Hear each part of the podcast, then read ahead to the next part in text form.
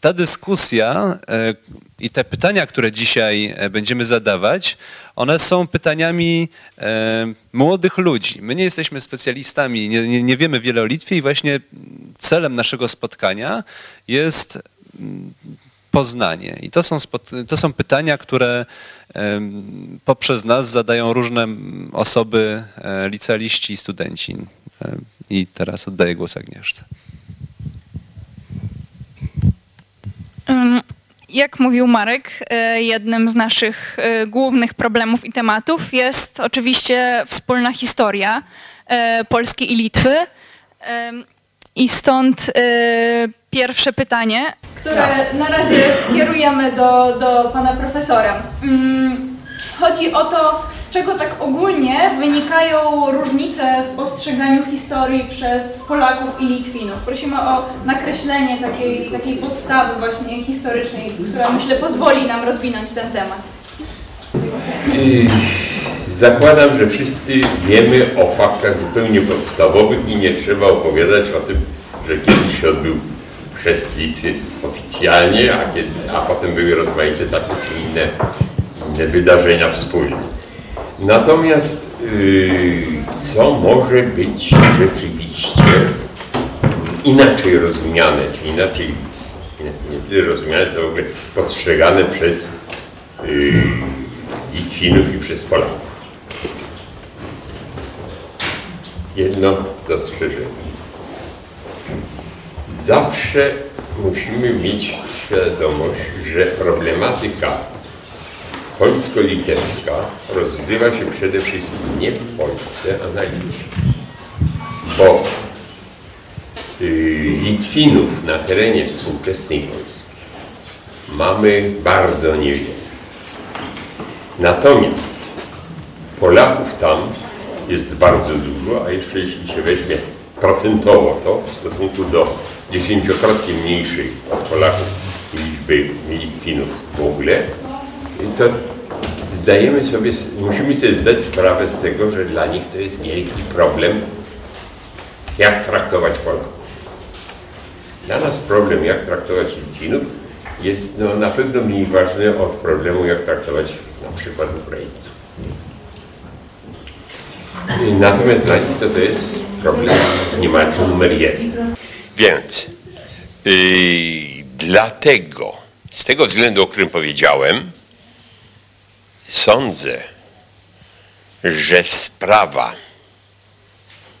kłopotów, które Polacy czynią Litwinom, jest znacznie ważniejsza od sprawy kłopotów, jakie Litwini czynią Polakom. Bo my tam jesteśmy słoniem, powiedzmy, że nie w składzie porcelany, ale w, na niewielkim terenie. I teraz, yy, tak było przez całą historię, to znaczy bardzo długo. Yy, w, w początku XVI wieku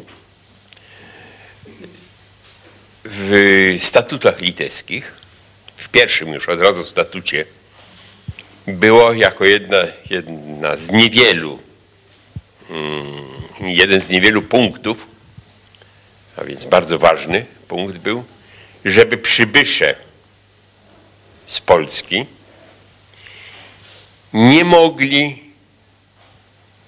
zajmować ważnych stanowisk politycznych w Wielkim Księstwie Litewskim i żeby nie mogli stawać się właścicielami ziemskimi zupełnie swobodnie.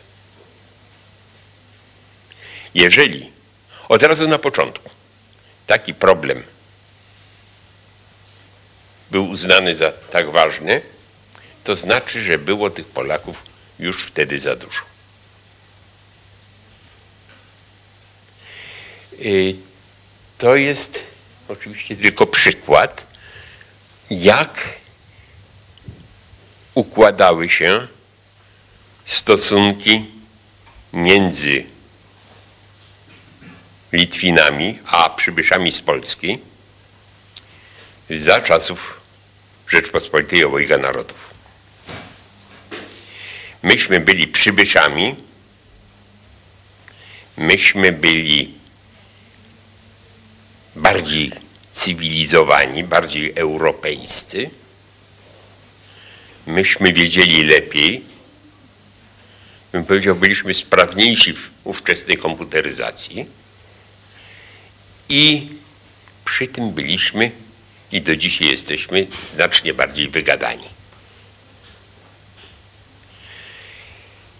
To wszystko powodowało i musiało powodować, no, z jednej strony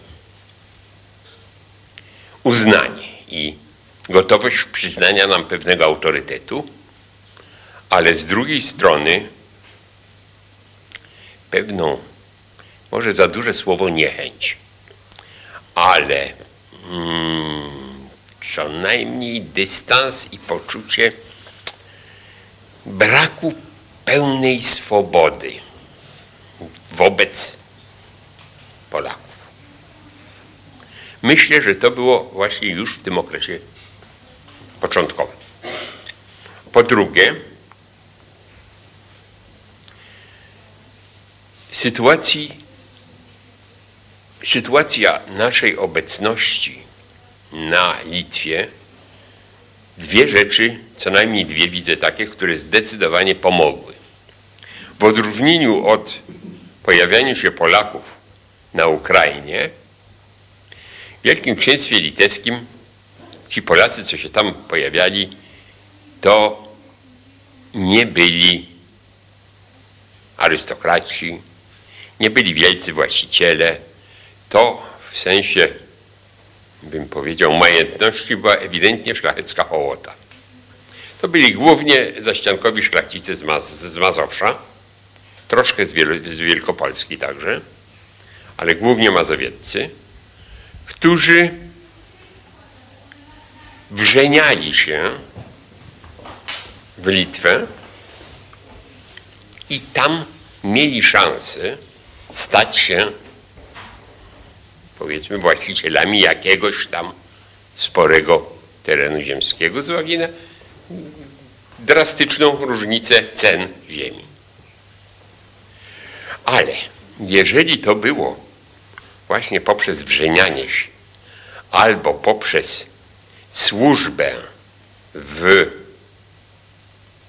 instytucjach mm, Rzeczpospolitej, służbę na niewysokich cywilnych lub wojskowych stanowiskach. I jeżeli to byli nie bardzo ludzie bogaci, to nie tworzyło się zjawisko to, które znamy z Ukrainy jako lachy. Lachów nie było. Myśmy wchodzili w to społeczeństwo indywidualnie, nie środowiskiem i jeżeli nie od dołu, to od środka, a nie od góry. I to było bardzo ważne. I musieliśmy wchodzić dobrze, jeżeli drugiej połowie XVI wieku byliśmy groźni, czy byliśmy nielubiani dla magnaterii litewskiej, natomiast aprobowała naszą obecność litewska drobna szlachta. To były stosunki to były stosunki takie, mm, bym powiedział, mniej więcej wyrównane. Myślę, że w ten sposób można byłoby do, mówić aż do, nie wiem, II wojny światowej, no ale to też rzeczywiście by wypadło do rana. Ale wydaje mi się, że wniosek z tego, co powiedziałem, byłby taki, że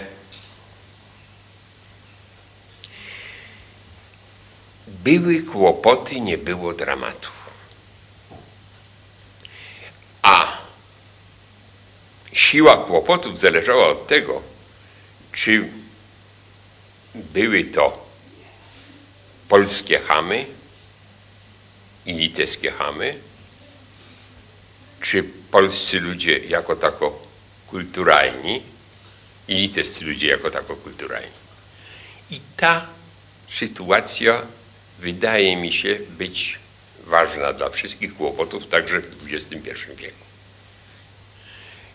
Jeżdżę na Litwę, mam spotkania w różnych środowiskach, głównie ze studentami, także z pracownikami naukowymi. Jakoś mnie tolerują. Jakoś mnie tolerują i, i dobrze jest. Natomiast zdarza mi się czasami spotkać, nie wiem, w, w autobusie miejskim hamowatych chłopaczków, którzy no, tacy są dosyć baseballowi. I tak zawsze będzie. Czy jestem Polak, czy Litwin, czy nie wiem, Chińczyk, to zawsze będą takie problemy. Dziękuję. Y, Ja bym tutaj jeszcze poprosił o pewną precyzację. Dlatego, bo kiedy na Litwie mówią Polska, to mniej więcej wiadomo o co chodzi. Natomiast kiedy u nas się mówi Litwa, to nie bardzo wiadomo o co chodzi, dlatego, bo Litwa współczesna, nawet terytorialnie czy narodowościowo, to jest zupełnie co innego niż Wielkie Księstwo Litewskie. No jeżeli chodzi o Wielkie Księstwo Litewskie, pamiętajmy, że ostatecznie Kijów przez jakiś czas też należał do Wielkiego Księstwa Litewskiego. Króciutko, ale Tak, i w związku z tym, prawda, terytorium obecnej Białorusi na przykład, chyba nawet odgrywało większą rolę w Wielkim Księstwie Litewskim niż, powiedzmy sobie, obecna zachodnia część Litwy. I pytanie teraz, co z tego, prawda, wynika dla naszego postrzegania w ogóle całej historii. Tutaj mi się bardzo chce jeszcze to pytanie troszeczkę przeformułować.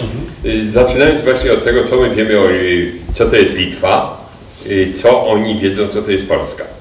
Y, Co to jest Polska, to dla nich też nie jest takie jasne. Zadam Państwu pytanie takie. Y, Kto jest, y, które z, y, który naród, mówię w tej chwili nie o Białorusinach, a o Litwinach, o Litwinach i Polakach, który naród jest bardziej zachodni w swojej kulturze? My. Tak. Yy, otóż yy, wcale nie jestem tego pewien, ponieważ nie, my w Polsce nigdyśmy się tym nie interesowali i nigdy nad tym temu się nie przyglądaliśmy, jak dalece Litwa jest pod wpływem, i to 400 czy 500 lat, pod wpływem kultury niemieckiej. Żmudź to jest zdecydowanie polskie Pomorze i to dosyć zachodnie. To znaczy są to ludzie o kulturze, bym powiedział, usilnej pracy gospodarczej mm, i umiejętności dorabiania. Dziwnym trafem najbiedniejszą częścią Litwy jest Wileńszczyzna i najbardziej zapijaczona. Tak to jest. I z punktu widzenia Polaka Litwin mimo to jest bardziej wschodni niż Polak. A z punktu Litwina Polak, Białorusin i Rosjanie to Słowianie, którzy są jednak na skraju Europy i którzy są no, ani niepracowici, ani nie, z, nie, no, że, niezorganizowani, ani nie tacy znowu zachodni. A normalny Litwin przecież nie rozróżnia na ucho yy, rosyjskiego, białoruskiego i polskiego. I to się wiąże co, co, mówię, że naprawdę my mało wiemy o sobie. Ale mówiąc normalny Litwin, prawda, równocześnie nie, ja nie chcę mieć złudzeń, że to działa. Mówiąc normalny Litwin, równocześnie pamiętamy, prawda, że przecież za, czy przez wiele lat językiem urzędowym Wielkiego Księstwa był białoruski. Nie ciągnij mnie za język, bo ja jestem, bym powiedział, patriotą Białorusi. O, Mówię, ale usiłuję to ukrywać, jakżeś jestem w Warszawie. W związku z tym y, jestem w niedobrej sytuacji. Z Białorusinami jest zupełnie inaczej, bo Białorusini są w układzie y, Polacy, Litwini, Białorusini s- czują się kulturowo stroną słabszą. I nie przeżywają kontaktów z Polakami w y, kategoriach jakiejś niezdrowej rywalizacji ambicji. Y, Poza tym oni są, właśnie, oni są Słowianie, mają podobne wady jak my, tylko bardziej i podobne zalety jak my, tylko bardziej. I no tam ja niezależnie czy przez jakiś czas pracowałem w Wilnie na uniwersytecie, ale więcej lat w sumie spędziłem na uniwersytetach w Mińsku i w Witebsku, więc tam się, bym powiedział, bardziej. Wydaje mi się, że lepiej rozumiem Białorusinów niż Litwinów. Mm, Tam problemów współżycia nie ma. Czy one były? Też były w małym stopniu. Bo były na samym początku, znaczy. Na samym początku były bardzo wyraźne, bo umówmy się, to co zrobił Jagiełło, to był straszny, straszna rewolucja kulturowa. I właśnie ten szok, że Jagiełło wybrał zachodnie chrześcijaństwo, zmienił sytuację społeczną i kulturową na Białorusi. Bo tam byli analfabeci litewscy i byli y, intelektualiści białoruscy, ponieważ umieli czytać, pisać i mieli w związku z tym w ręku y, cały MSZ Wielkiego Księstwa, ponieważ mieli kontakty z y, Konstantynopolem pogańskie księstwo litewskie nie było żadnym podmiotem politycznym, nie mogło być podmiotem politycznym w Europie. Można się było z nimi bić albo z nimi handlować, ale nie można go było traktować jako podmiotu politycznego. Natomiast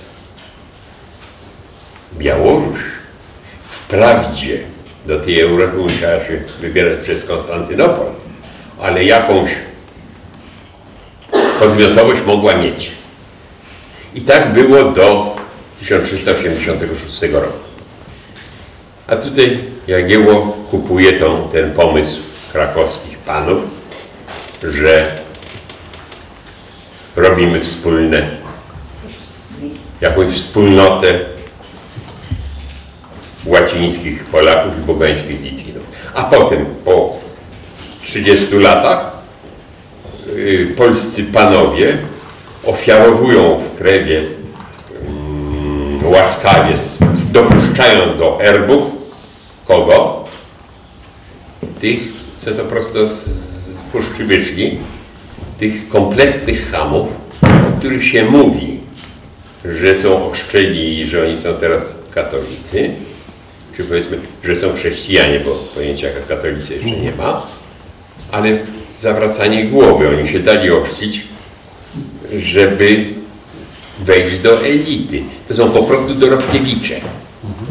I z punktu widzenia Białorusina Unia w krewie, z której my jesteśmy tacy dumni, jak, jak, jak to ładnie żeśmy się zachowali, to to jest benefis dla największych oportunistów. I tak to było traktowane. I to jest podłoże powstania Szpil Wygieły, który no, występował w obronie tego, tej wcześniejszej formacji elit litewskich. Znaczy elit Wielkiego Księstwa Litewskiego. E, Pytanie do obu prelegentów, do pana profesora, do ojca Marka Pinkowskiego. E, Ostatnio na Litwie były wybory. E, Do parlamentu dostała się partia Akcja Wyborcza Polaków na Litwie. Należy tutaj zwrócić uwagę na fakt, że na Litwie ta partia nie jest partią mniejszościową, to znaczy, że ją też obejmowały te wymagania dotyczące progu wyborczego i udało im się ten 5% próg wyborczy e, przekroczyć. Przed wyborami Akcja Wyborcza Polaków na Litwie zawarła takie porozumienie e, z Aliansem Rosjan, która z kolei jest partią, która reprezentuje interesy mniejszości rosyjskiej na Litwie e, i zdecydowali się startować ze wspólnych list. Mm, Teraz, kiedy Akcja Wyborcza Polaków, AWPL, będę mówić skrótem, e, dołączyła do koalicji e, parlamentarnej, ma zagwarantowane jedno miejsce, e, jedno ministerstwo i parę stanowisk wice, wiceministrów. A teraz pytanie moje brzmi następująco. Jak ta sytuacja, to wej- dostanie się e, AWPR do parlamentu, jaki to będzie miało wpływ na po pierwsze wizerunek Polaków na Litwie i na te stosunki polsko-litewskie, a po drugie, e, jakie to ma znaczenie dla Polaków mieszkających na Litwie? Bardzo proszę o takie podsumowanie. Trudno mi coś na ten temat powiedzieć, bo za mało znam tamtejsze relacje. Natomiast myślę, że przede wszystkim trzeba sobie postawić pytanie tak. Czy ten sukces w jakikolwiek sposób przyczyni się do konsolidacji polskiej, e, polskiej e, prawda, całego pol- ugrupowania na Litwie? To znaczy, czy oni zobaczą, że naprawdę warto stworzyć jakąś formację, która w miarę solidarnie by razem występowała, ale drugi oczywiście krok dużo ważniejszy, to jest pytanie takie, czy oni w tym momencie będą próbowali rzetelnie współpracować z Litwinami, tam, gdzie to jest mo- możliwe i pożądane, tak, żeby coraz bardziej, powiedziałbym, osadzać się w tamtejszym establishmencie władzy, prawda? Żeby to nie było coś takiego, że w grun- w gruncie rzeczy, owszem, weszli do rządu, ale w końcu skończy się na tym, że będzie z tym więcej kłopotów niż pożytku. Ale to jest oczywiście sprawa pytania, prawda, w jaki sposób ci Polacy postrzegają siebie samych, w jaki sposób próbują wobec tego ustawiać swoje relacje z Litwinami. Ja muszę przyznać, że na ten temat wiem stosunkowo niewiele z tego prostego powodu, że chociaż mamy nasz dom e, zakonny dominikański w Wilnie, zresztą jest to już w tej chwili konwent, czyli już taki duży klasztor, bardzo przyzwoity, to znaczy odzyskaliśmy jakąś sporą część dawnego budynku klasztornego. Natomiast e, przez e, dłuższy czas na początku bardzo świadomie nie prowadziliśmy tam prawie żadnych nabożeństw po polsku. Przede wszystkim z tego względu, że sam klasztor jest klasztorem mieszanym i w tamtejszym litewskim kontekście, prawda, najpierw trzeba było trochę wejść bardziej w to środowisko czysto litewskie. I stąd, prawda, w tej chwili być może bracia, którzy tam są, ja już tam od jakiegoś czasu nie byłem, yy, by lepiej się orientują w tym, jak wygląda sytuacja aktualna Polaków, ale też nie jestem pewien, czy dobrze z- znają ty- to wszystko, co się dzieje, nawet nie tyle w samym Wilnie, ile na terenach podwileńskich, bo te są chyba jeszcze ważniejsze. I na to, co ja mam do powiedzenia, największy, naj, naj- najważniejsze dla mnie jest nie to, co, co ja wiem o Litwie, tylko co ja wiem o życiu. Że jeżeli to jest zmiana w obrębie instytucji władzy,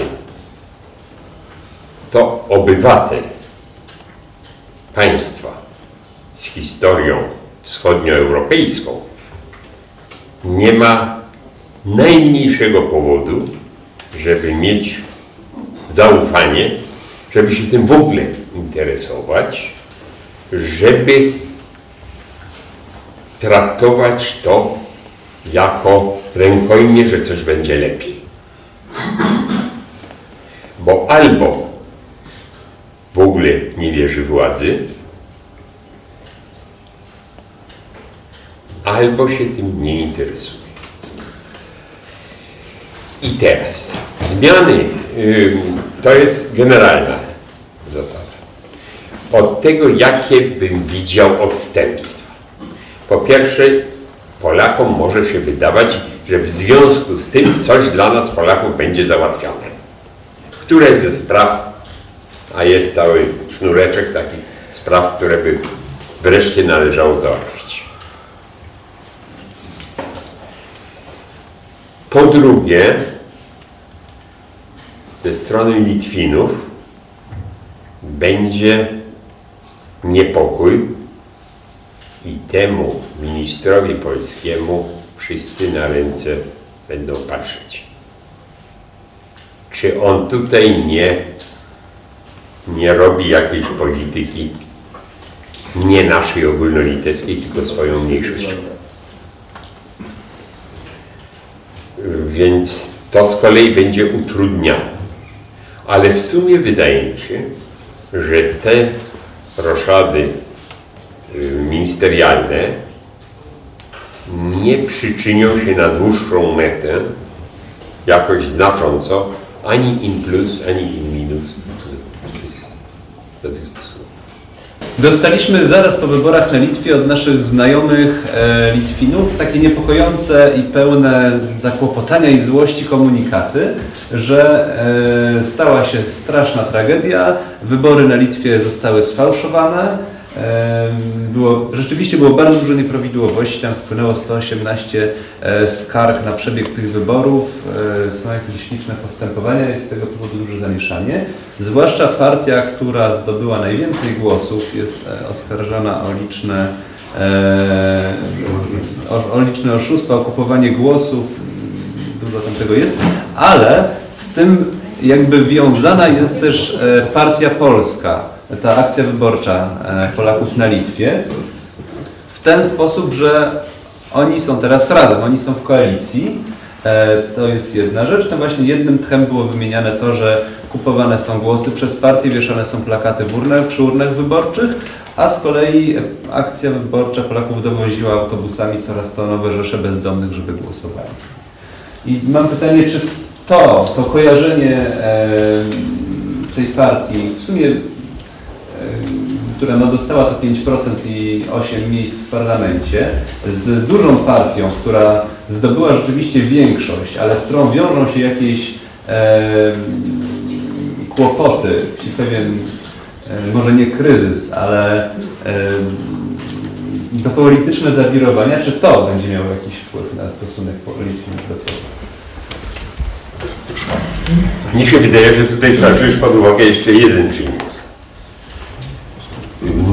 Nie orientuję się dokładnie w programach i w personaliach wszystkich partii na Litwie, ale niewątpliwie partia, która zwyciężyła, uchodzi, i chyba nie bez powodu, za partię bliską polityce prorosyjskiej.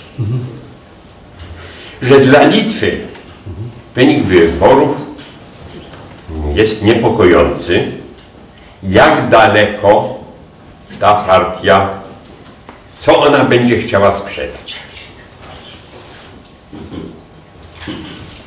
I jesteśmy w sytuacji dosyć trudnej w ocenie, bo mnie się wydaje, że dla Litwy bez, jest na obecnym etapie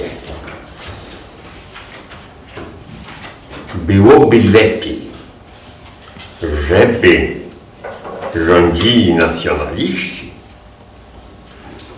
z drugiej strony dla Polaków.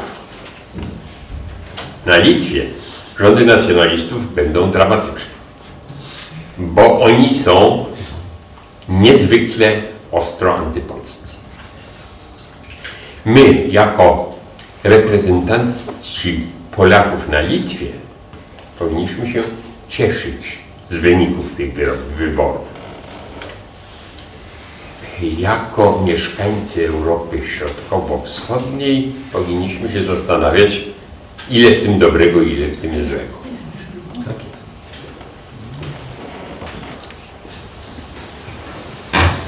E, Przejdźmy zatem do e, kolejnego zagadnienia, czyli do zagadnienia Kościoła. E, Na początku może od razu doleję oliwy do ognia i poruszę takie zagadnienia, które są troszkę kontrowersyjne, bo zarówno chodzi tutaj o przeniesienie e, obrazu e, Jezu ufam Tobie wbrew e, tak, woli środowisk polskich przez biskupa litewskiego, ale także o różnego typu dochodzące właśnie z, szczególnie z Wilna historię o e, wypędzeniu e, grupy Polaków, e, chociażby z sanktuarium Bożego Miłosierdzia, o tym, że, że bardzo źle się traktuje i to nawet właśnie konkretnie proboszcz źle, traktu, źle potraktował grupę Polaków. Ale wobec- Polaków, przy, którzy przyjechali z Polski? Turystów. tak, po, A, turystów. którzy, którzy przyszli tam, no według do, do, doniesień mediów była to grupa modlących się e, pielgrzymów. Wobec tego powstaje pytanie o, o to, jaka jest e, rola Kościoła w, e, w, tych, w dbaniu o stosunki polsko-litewskie, jak ona wygląda i jak ona powinna wyglądać. Proszę ojca. Dobrze, to wstaję wobec tego zgodnie z nową konwencją. Y, Słuchajcie, kochani, generalnie rzecz biorąc, ja się nie znam dobrze tamtejszych realiów, ale mam wrażenie, że jednym z głównych problemów, z jakimi zetknął się Kościół, nie tylko na Litwie, ale także w kilku innych ościennych krajach, po 1989 roku.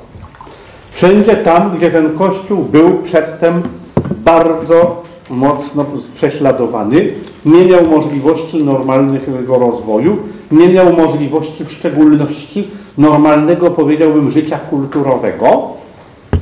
Otóż ja podejrzewam, że bardzo poważne niebezpieczeństwo kryje się w tym, że dla wielu ludzi w momencie, kiedy przyszła wreszcie wolność, punktem odniesienia stało się wcale nie to, co się dzieje w Kościele Powszechnym, w szczególności nie na przykład dorobek Soboru Watykańskiego II, tylko punktem odniesienia stał się Kościół taki, jaki istniał w 1939 roku.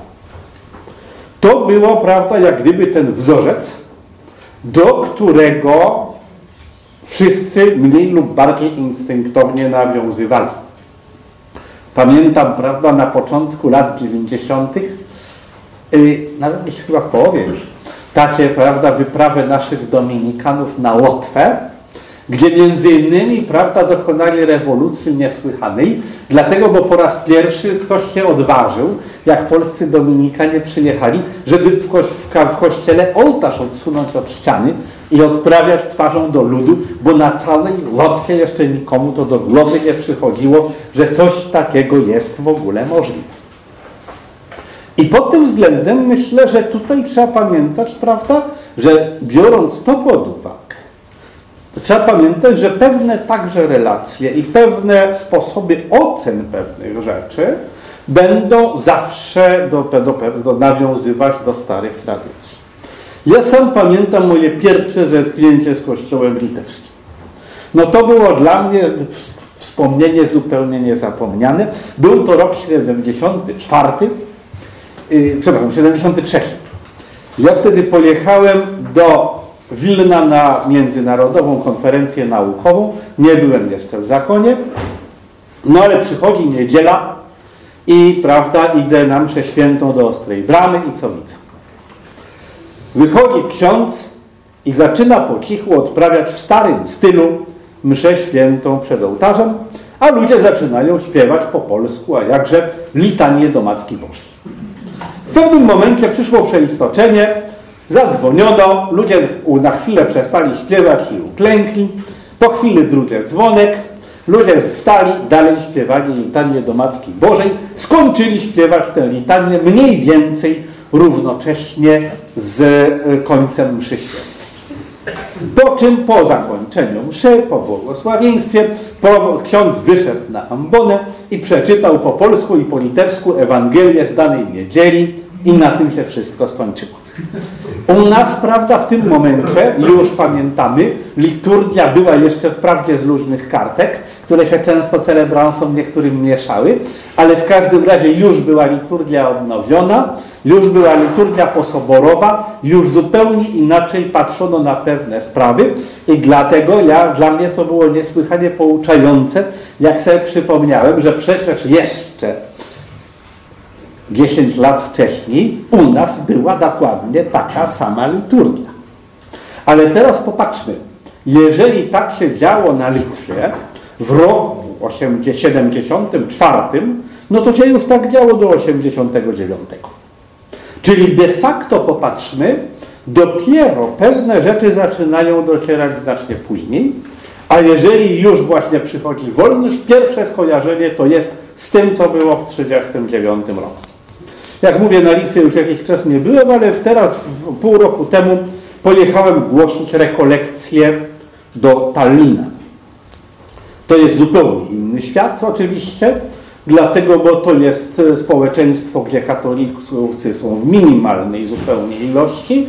Zresztą ci, którzy są na ogół, są bardzo dobrej jakości.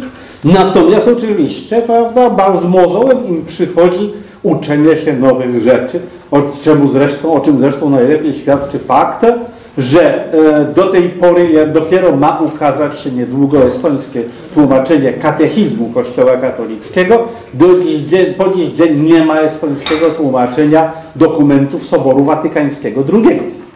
Więc popatrzmy, w tego typu sytuacji rzecz jasna, zupełnie inną rangę nabiera coś takiego, jak spór o to, czy obraz będzie wisiał w prawej nawie, czy w lewej nawie, prawda? I siłą rzeczy, w momencie, w którym ludziom trudno się zorientować co do spraw naprawdę poważnych, wtedy rzecz jasna, zwłaszcza jeżeli wszystko zahacza o jakieś sprawy narodowościowe, to wtedy oczywiście to wszystko e, zaczyna wyglądać inaczej. Ja pamiętam na przykład z, jednego z moich ostatnich wizyt w Wilnie, to, ale właśnie, nie, przepraszam, to, była, to było jeszcze gdzieś na początku lat 90. Już odzyskano wolność, już Kościół litewski zaczął działać względnie normalnie. Ja pamiętam jedną rzecz, która jedna rzecz mi utkwiła w pamięci, mianowicie poszedłem do katedry wileńskiej, gdzie właśnie jakieś nabożeństwo się odbywało. I teraz jak sobie przypominam, prawda, część z Was pewnie wie, mój ojciec był architektem, prawda, całe lata się zajmował projektowaniem kościołów. I bardzo był wrażliwy na sprawę tego, jak w kościele funkcjonuje światło. I jakie błędy w szczególności można popełnić, jeżeli chodzi o oświetlenie wnętrza. Otóż w katedrze wileńskiej, kiedy ją oddali z powrotem do użytku, wszystkie te błędy bez wyjątku zostały dokładnie powtórzone. Ale dlaczego? Myślę, że właśnie znowu było coś takiego, że wrócono do czegoś, co pamiętano jeszcze z 1939 roku i jak gdyby wtedy, prawda, uważano wolność, czyli wracamy do tego, co pamiętamy jako nasze, co pamiętamy jako nietłumione przez władze sowieckie. I to chyba był, prawda, jakiś taki wyznacznik niesłychanie ważny. Oczywiście w tym momencie trzeba by zapytać, na jakichś starych Litwinów, jak to rozumieją, bo młodzi Litwini oczywiście nie pamiętają, co było w 1939 roku, więc im trudno to porównywać. Ja bym do tego dopowiedział tylko jedną rzecz, że pamiętajmy, że od 120 lat, czyli od odrodzenia poczucia tożsamości narodowej litewskiej, to jest ostatnie dziesięciolecie XIX wieku, głównym miejscem walki Litwinów o to, żeby nie być zdominowanym przez język polski, był Kościół. W związku z tym wydaje mi się, że gdyby Kościół w tej chwili przestał być tym miejscem sporu o to, ja bym się bardzo bał, czy to nie znaczy, że Kościół w ogóle przestaje być ciekawy i ważny dla wszystkich obecnych. Wiadomo, że lud Litwin, dla Litwina jest ważniejsze to, żeby w kościele śpiewać po litewsku, niż to, czy będzie po litewsku śpiewał na, pla, na placu publicznym. Tak. Kościół jest tym miejscem symbolicznej tożsamości. Tak było 100 lat temu, a jestem przekonany, że dziś po całym okresie bolszewickim to się nie, to akurat się nie, nie mogło zmienić.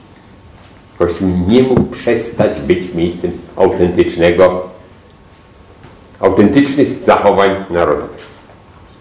A Polacy oczywiście nie pozwolą, żeby się Litwini zanadto rządzili.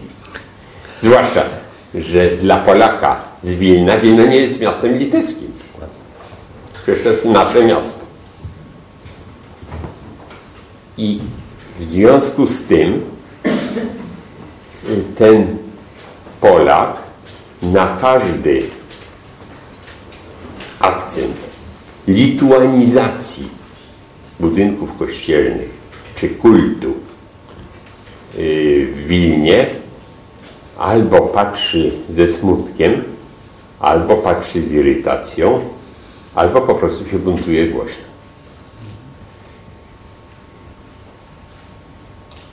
I to chyba jeszcze potrwa jakiś czas.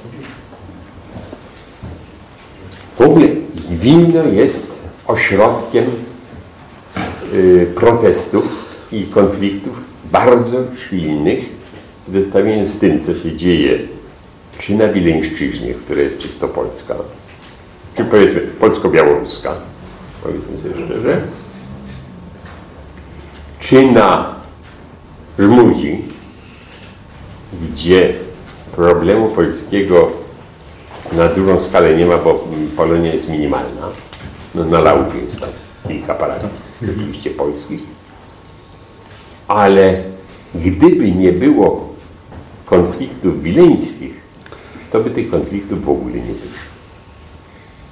To jest sprawa z jednej strony mm, woli Litwinów, żeby zamanifestować, że to jest nasze miasto, nasza stolica i tylko nasza. A z drugiej strony Polaków, którzy powiadają po prostu a guzik. I to jest, i to będzie trwało, no, będzie się zmniejszało z generacji na generację, ale tylko w trybie, w tym trybie właśnie z generacji na generację, a nie z roku na rok. I ja myślę, że tutaj nie, jeżeli w ogóle jestem jako tako optymistą, to nie w tym punkcie. Jeśli chodzi o Kościół, to nie będzie lepiej. Jeżeli chodzi o Kościół litewski, jeszcze chciałem dopowiedzieć jedną rzecz, którą miałem okazję zaobserwować, właśnie dwie rzeczy. W roku 2004, no to już też 8 lat minęło, ale wtedy trochę wędrowaliśmy po terenie około wileńskim. I takie, e, jeden warto na przykład taki obraz, dwa, cośmy zauważyli. Szliśmy e, z całą grupą od Wilna właśnie w stronę polskiej granicy, tutaj na Olitę. Otóż to, co nas uderzyło, to to, że wszystkie kościoły te nawiejskie były niesłychanie czysto utrzymane. Niezbyt bogate, ale bardzo czysto utrzymane, zadbane, bardzo starane. Z, natomiast w jednej z tych wsi, i to wcale nie jest, była to wieś jakaś powiedzmy zabita deskami, dlatego, bo wieś, która leżała, duża, ładna wieś leżąca przy głównej szosie, która prowadzi z Wilna w stronę tutaj Królewca, w stronę Kaliningradu. Mianowicie, co? Rozmawiam, też taki pięknie utrzymany kościół, rozmawiam z proboszczem, pytam, jak mu się tu żyje, jak mu się tu pracuje, a on smutno się uśmiecha i mówi, a jak mi się tam tu ma pracować? Mówi, ja tu mam w tej wsi co roku 5-6 chrztów i 50-60 pogrzebów w tej parafii. jednym z wielkich problemów okolic Wilna i tamtych stron to jest wyludnianie się przede wszystkim wsi. Młodzi najpierw uciekają do miasta w pierwszej kolejności, a w następnej na ogół do Szwecji, prawda, czy gdzieś do innych krajów skandynawskich, żeby tam znaleźć pracę. I teraz pytanie oczywiście, w jaki sposób to na dłuższą metę może oddziałać na podstawowy dla normalnej społeczności chrześcijańskiej proces przekazu wiary z pokolenia na pokolenie. Bo przecież jeżeli młodzi Litwini jadą pracować do Szwecji, no to Kościół szwedzki nie jest ich kościołem.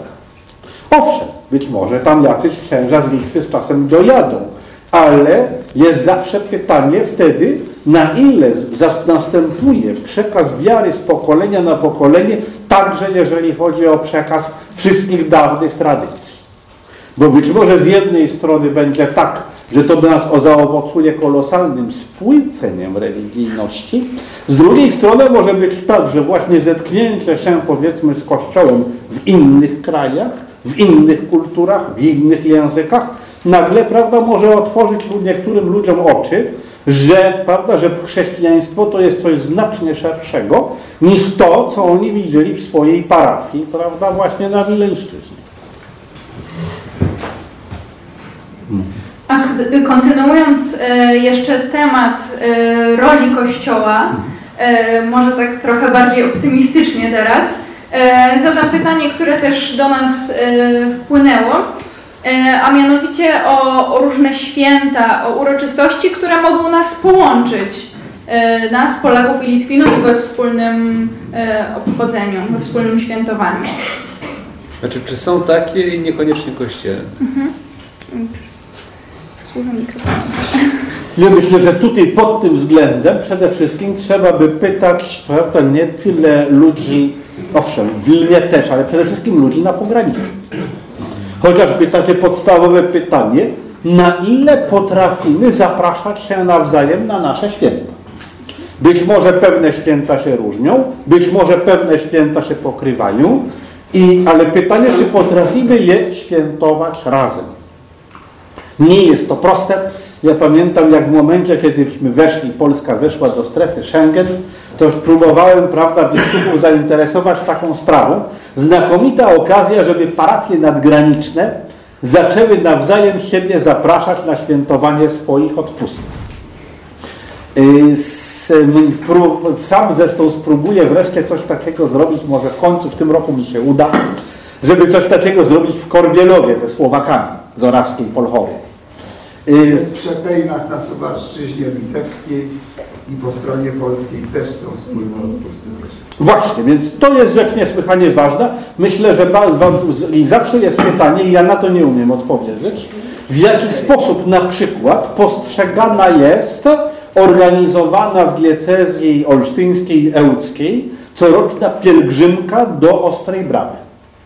I teraz pytanie, prawda, czy Litwini skłonni są, prawda, to wziąć jako dowód sympatii, czy też właśnie odwrotnie, prawda, raczej będą patrzeć na to krzywo, że to są jakieś resztki dawnego polskiego imperializmu duchowego. Pytanie następujące. E, czy można było zauważyć jakieś zmiany w relacjach Polaków i Litwinów e, po wstąpieniu do Unii Europejskiej? To się wiązało potem także z przystąpieniem do strefy Schengen obu państw. Oba kraje e, weszły mm, do Unii razem. No to jest trochę pytanie mm, z pogranicza takich relacji politycznych, prawda? Ale Unia jest jakąś okazją do współpracy i chciałem także o to zapytać, w jaki sposób to może mieć wpływ na te kontakty. Jeżeli chodzi o strefę Schengen, ja mam tylko jeden do, no, doświadczenie. Mianowicie też podczas takiego wakacyjnego włóczenia się, tym razem w 2008 roku, też postanowiliśmy uczcić to, że jesteśmy w strefie Schengen i chodząc po Suwalszczyźnie na jeden dzień zapuściliśmy się na Litwę. Ale zapuściliśmy się już z planami przenocowania tam. I proszę sobie wyobrazić, że jakśmy tam nocowali, w jakimś gospodarstwie zresztą należącym do Polaków, to następnego dnia zaprosili nas rano do kościoła, nie tylko zaprosili, w tej wsi, ale ponadto specjalnie o godzinę przesunęli godzinę przy świętej, dlatego, bo według czasu litewskiego, prawda, nie polskiego, to ona tam była normalnie o godzinę wcześniej, a zmienili tak, żeby była o tej samej porze tyle porze polskiego czasu. I przyszło całkiem sporo ludzi, od razu trzeba powiedzieć większości starszych, no bo to był dzień poprzedni, i razem modliliśmy się podczas mszy świętej. Od razu sobie powiedzmy tak. To jest wieś, która znajduje się w odległości 5 kilometrów od granicy. W związku z czym prawdopodobnie ludzie w tej- wsi mają dużo kontaktów z Polakami na co dzień.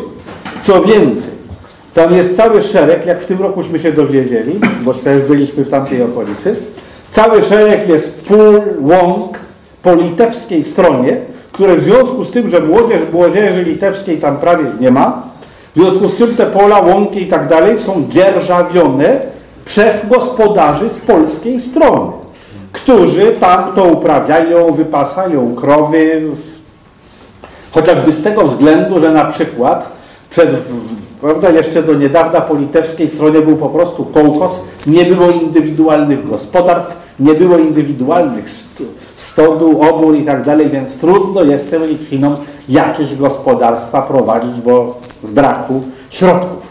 Natomiast to jest teren, gdzie tych kontaktów jest sporo, ale oczywiście rzecz jasna, na pewno te relacje tam są zupełnie inne niż te relacje, które mają miejsce w Wilnie, prawda, gdzie jak było powiedziane, Wilno, prawda, to jedni i drudzy uważają, że to jest ich i tylko ich miasto. I w związku z tym trudno się co do tego dogadać.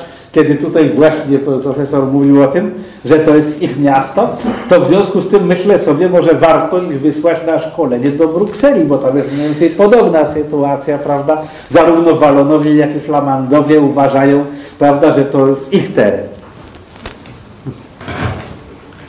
Mnie się wydaje, że jeśli chodzi o Schengen i co ono, dlaczego to było ważne? Właśnie łatwość przekraczania granicy, nieobecność granic. A to ma stały, duży efekt ekonomiczny. Bo zawsze wszystko jest po jednej stronie tańsze, a po drugiej droższe. Nie zawsze w jednym kierunku ta różnica jest. W tej chwili, y, powiedzmy, mm, do dwóch lat temu myśmy bardzo chętnie jeździli na Litwę, bo ja też przecież z Suwalszczyzny, y, żeby tam kupić rozmaite rzeczy. W tej chwili na Litwę warto jeździć wyłącznie po wódkę litewską, bo wszystko inne jest tam droższe niż u nas. Ale w związku z tym w Suwałkach właściwie ym, ogłoszenia reklamy y, w y, suwalskich dużych magazynach są bardzo często także po litewsku. A już tak między półkami ludzie, którzy dokonują zakupów, mówią w wielkiej mierze po I na parkingu też litewskiej rejestracji jest więcej niż w Polsce. Pod tym sklepem. I tutaj to nie jest tylko kwestia pieniędzy, bo zaczyna się od pieniędzy i pieniądze tutaj, są tutaj bym powiedział, tym rozrusznikiem. Ale kontakty międzykulturowe się nawiązują chociażby dlatego, że sprzedawcy muszą mówić dwoma językami, a klienci no, też starają się jakoś dogadać. A jest to wyższa szkoła jazdy dogadać się z Litwinem. Człowieka, który zna tylko języki najbardziej znane w Europie. Więc yy, myślę, że to, jest, że to jest bardzo ważne. Cała ideologia, z której się zrodziło Schengen, to i dla jednych, i dla drugich to jest zawracanie głowy.